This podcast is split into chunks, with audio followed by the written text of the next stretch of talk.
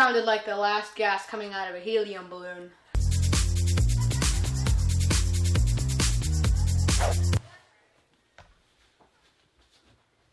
So, how do I look? Yeah, you look pretty good. So, how do I look? You look like Cinderella before the fairies.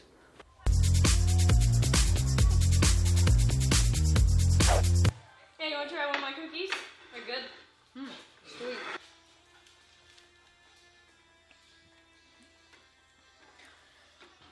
Pretty good.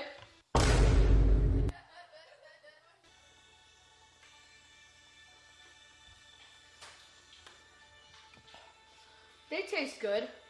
If You like cardboard.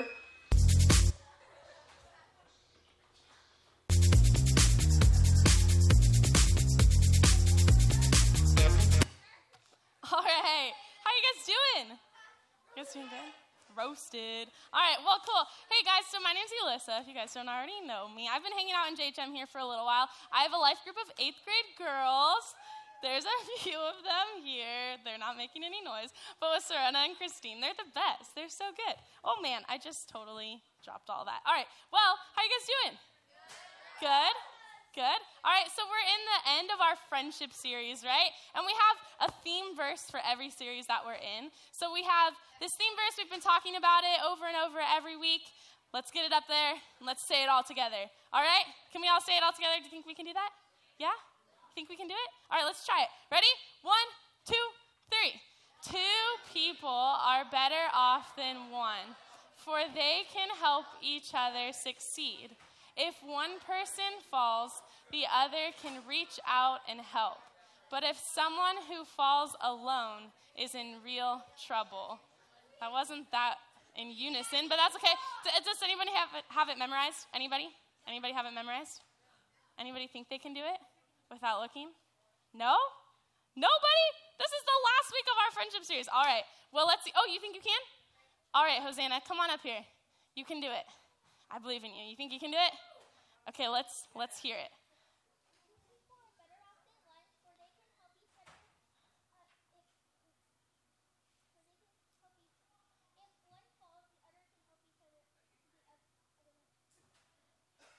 That was so good. Yeah. Yeah, that was so good. High five, high five. That was so good. Oh my goodness. That was the best. I love it. So good. So, yeah, that's our theme verse. That's so good. All right, so we're in the last little bit of our friendship series. Let me tell you guys a little bit about my friends, okay? So, there's this place. I don't know if you guys have heard of it. I heard that there's one in Newport, but I'm from Dana Point, and they're like the original one. Yeah, that's right. The original one is down in Dana Point. It's called Harbor House. Has anybody heard of it before? No? Few people. There we go.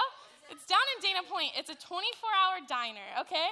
Harbor House? Yeah, right? Okay, so the one down in Dana Point, it's the best. It's open 24 hours. Have you guys ever heard of Denny's before? Denny's, yeah? All right, so it's kind of like Denny's, but like 10 times cooler than that, all right? So it has like breakfast food, but it has some other food as well. Um, and it's open 24 hours. So, like during the summertime, me and my friends, we would go to the beach the entire day. And then afterwards, we'd go to Harbor House late at night. And it was just like the funnest thing ever. It was so good. So, fun fact one of my best friends, her name is Rachel. She's the best. When you meet her, you automatically become her friend. She's just super awesome, super hilarious. Fun fact about her this is super random, but she hates sparkling water. Does anybody hate sparkling water? Wow, that's like basically everybody in this room. Who loves sparkling water? Anybody love it? Okay, there's a few people.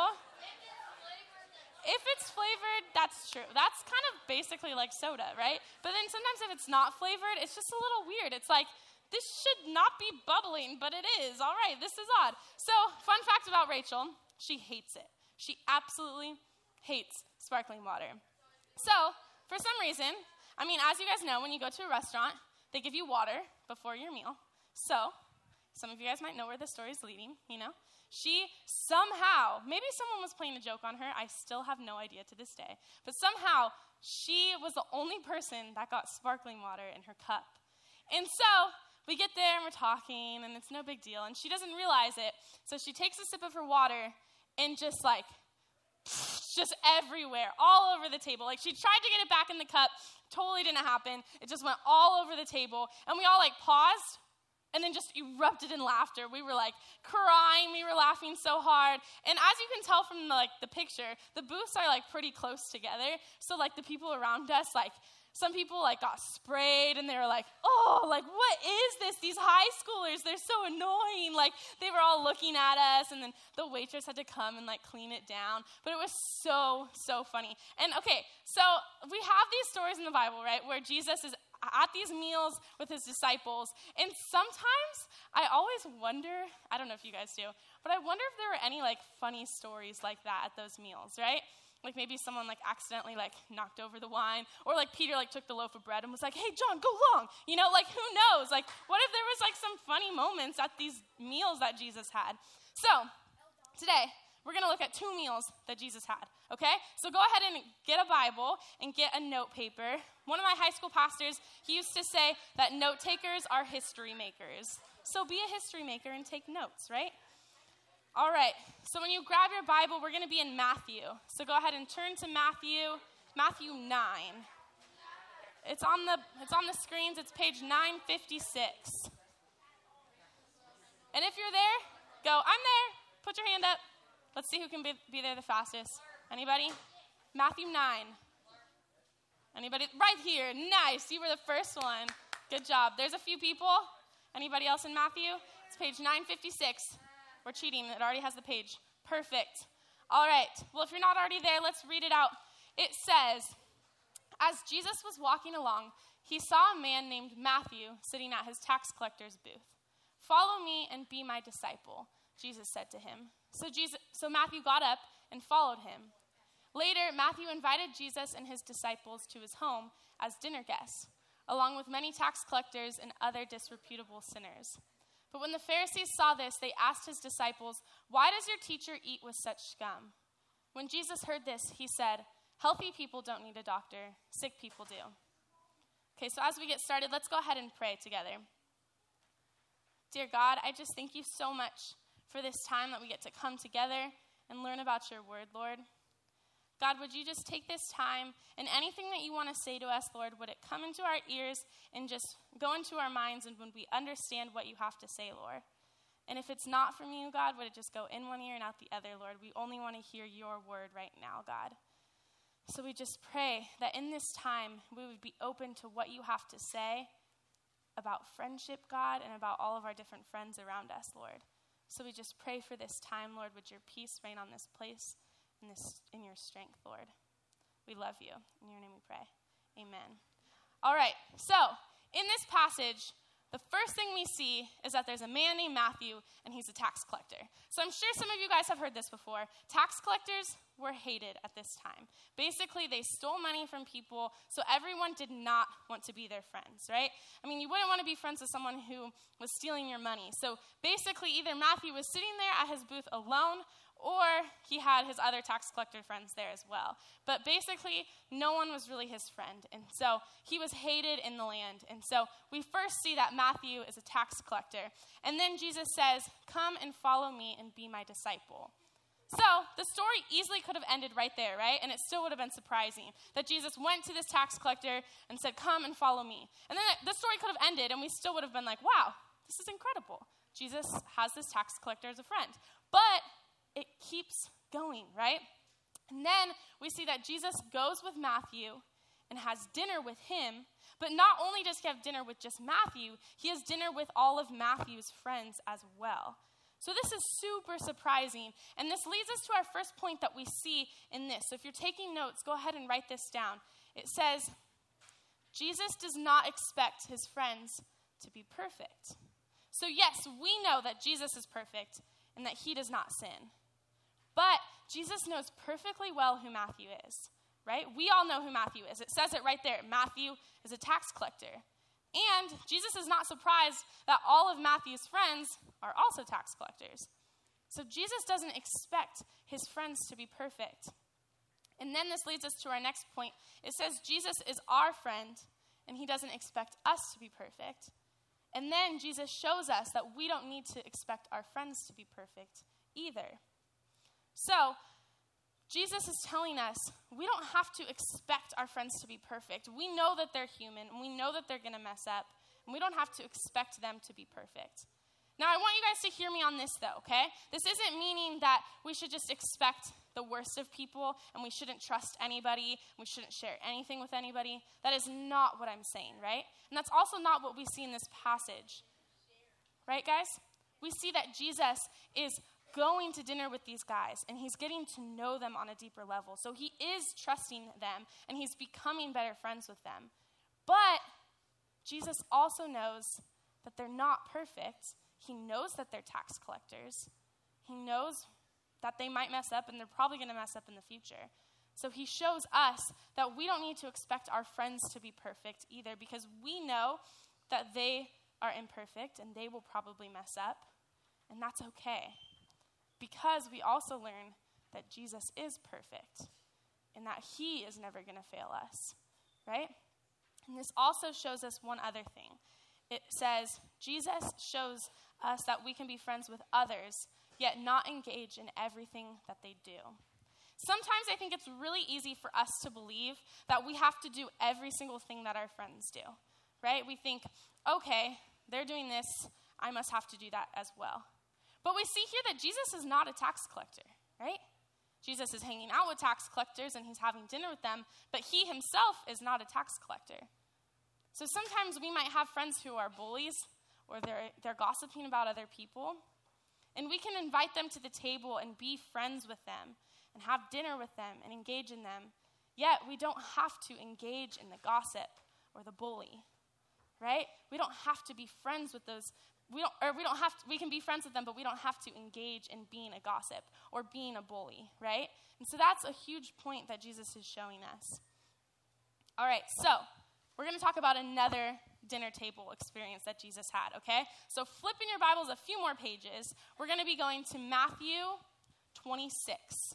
So it's a few more pages, it's on 978, just a few more pages over. Matthew 26. All right, so the first part of this verse says, When it was evening, Jesus sat down at the table with the twelve disciples. While they were eating, he said, I tell you the truth, one of you will betray me. Okay, so the first thing that we see is that Jesus sat down, right? He sat down at the table with his 12 disciples and started eating. And then the second thing that we see is that there was conflict around the table, right? He says, One of you guys is going to betray me. So we see that Jesus dealt with conflict. That's another huge point that we have. Jesus dealt with conflict. Within his close friend group, within those 12 disciples, there was conflict among them. So sometimes we feel like we have conflict around our tables. And we talked about this last week of how we can address conflict and how we can do this in a healthy way with our friends, right? And Jesus addressed that. He said there's to there is conflict among us. Among these 12. There's conflict here. So sometimes when we feel like one of our friends betrayed us, or we feel like maybe our friends think that we betrayed them, and there's just this like clash going on among our friend group, right? Jesus totally understands that. Within his closest 12 friends, he had thousands of people following him, but within those 12 close friends, there was conflict there. So Jesus totally understands that. He totally understands that there's conflict there. And this leads us, oh, then we're going to go a little bit longer into Matthew 26. So let's get that up there. Perfect. So then it keeps going and it says, As they were eating, Jesus took some bread and blessed it. Then he broke it in pieces and gave it to the disciples, saying, Take this and eat it, for this is my body. Then he took the cup of wine and gave thanks to God for it. He gave it to them and said, Each of you, drink from it. For this is my blood, which confirms the covenant between God and his people. It is poured out as a sacrifice to forgive the sins of many. All right, so we see here that Jesus is at this table with his 12 close friends, and he shares something with them that is life changing. Right, guys? He says, I am going to die for the sins of the world. This is life changing stuff. Yet he chose to reveal it to his 12 closest friends. How cool is that? He could have, at this point, revealed it to all of these thousands of people, but he chose to first reveal it to his closest friends. he shared things with them that he hadn't shared with anybody else. He shared it with those 12 close friends. So, our big idea for today it says, friendship is a journey that starts at the table. So, what I mean by the table is your closest friend group. I want you to think about the people that are closest to you. Let's say something really exciting happens and you call up those people. So, yes, literally, sometimes we have dinner at the dinner table with our family. Does anybody do that? Dinner table with your family, right? I do that all the time. But in this sense, I want you to think about your closest friends, right? Think about your closest friend group. Who are those people, right? Who are those people that are at your table of friendship? Your table of friendship. Who are those close friends of yours? Right? So, friendship is a journey. And we see that Matthew, right? Jesus first met Matthew as a tax collector, and he first sat and ate at the table, right? Right, guys, up here? He first sat with Matthew at the table, and he learned things about Matthew that he hadn't learned before. And I'm sure when he first had dinner with Matthew, Matthew learned things about Jesus that he hadn't known before either. And it started at the table, and then they journeyed through life together. And Matthew and Jesus kept going through life. And Matthew walked alongside of Jesus and saw Jesus perform all of these amazing miracles. And then we see that they returned back to the table. So they went through life together, and then they went back and they talked with each other and they shared things with each other they hadn't shared before that. So that's a huge thing. It's a journey that starts at the table, and then we see that it ends at the table as well. Okay, so what does this mean? We went through these two passages, right? And we talked about your closest friend groups, the ones that if you shared a meal around with them, what does this mean? Okay, so for me, that group of friends that I was talking about at Harbor House, where my friends spit all the water everywhere, that group of friends, I've known them for a really long time, but there's been struggles there as well within that friend group. I remember when they, they are all a year older than me, and so they all went off to college, but I was still in high school. And I remember feeling super alone in that moment. I felt like all of the people sitting around the table with me had left, and they had all made their own table of friends. And I was still sitting here. But they weren't. And I remember feeling betrayed. I felt alone. I felt like no one else was at my table. And sometimes we feel like that, right? Maybe we have a close group of friends that's all sitting around the table, but something happens and we feel like we're the only ones sitting there still. And we feel alone. We feel like no one else is there with us. Or maybe we're sitting around the table and there's conflict among our friends, right?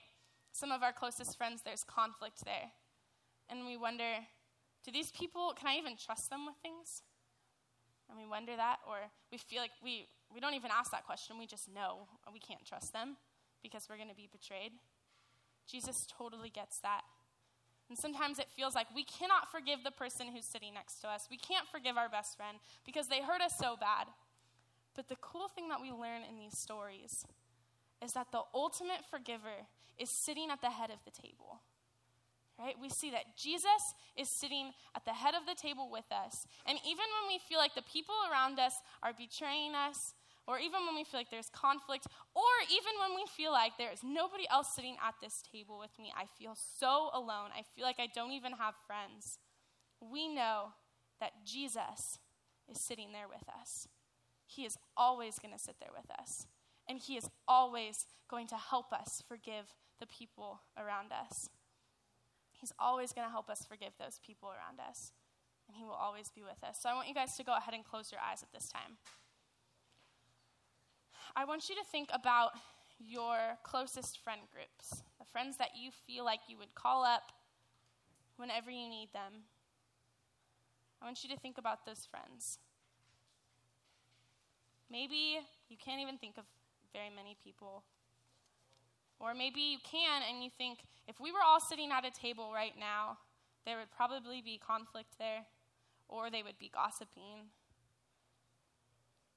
So maybe you feel like there's conflict, or, or maybe you think, yeah, my friend group is really good right now, and I feel strong within my friend group. Is Jesus sitting at the head of that table with your friends? Is he with among your friends? Is he sitting there with you guys? What would it look like if we had a group of friends that was constantly turning towards Jesus whenever we had conflict among us? What would that look like if we always turned to Him? If, if whenever we felt lonely, we realized that He was sitting there with us and that He is among us and He is our ultimate friend and our ultimate forgiver. Lord, I thank you for this time, God. I pray that we would just remember that whenever we feel like the people around us are hurting us, God, and we can't trust our friend group, or when we feel like we are alone and we don't even have any friends, Lord, would we remember that you are here with us? God, you are our ultimate friend. You are the ultimate forgiver that can help us when there's conflict, Lord. You are here. Lord, would you just remind us every single day that you are with us and that you are for us and that we can trust you with things that we haven't shared with other people, Lord. Just remind us of that, Lord. We love you and we thank you. Amen. Okay, so in this time, we're going to have a time to respond. Now, here in JHM, we have a friend who is sitting at our JHM table. He is a part of our ministry. His family is a part of our ministry, and he is our really good friend. And his name is Josh Wong, and he is battling a fight with cancer right now. All right, so he is battling a fight with cancer, guys, and so we want to take this time to encourage our friend that is sitting at this table with us and encourage his family and write letters of, and postcards to him at this time. Okay, so we're to go ahead and take this time to respond. If leaders, if you guys can go back to those tables back there and just help manage all of the postcards, that would be great. So we're going to take this time just to write a letter of encouragement to Josh and his family. Whether you know him or not, let's just write encouraging letters to our friend who's sitting there with us.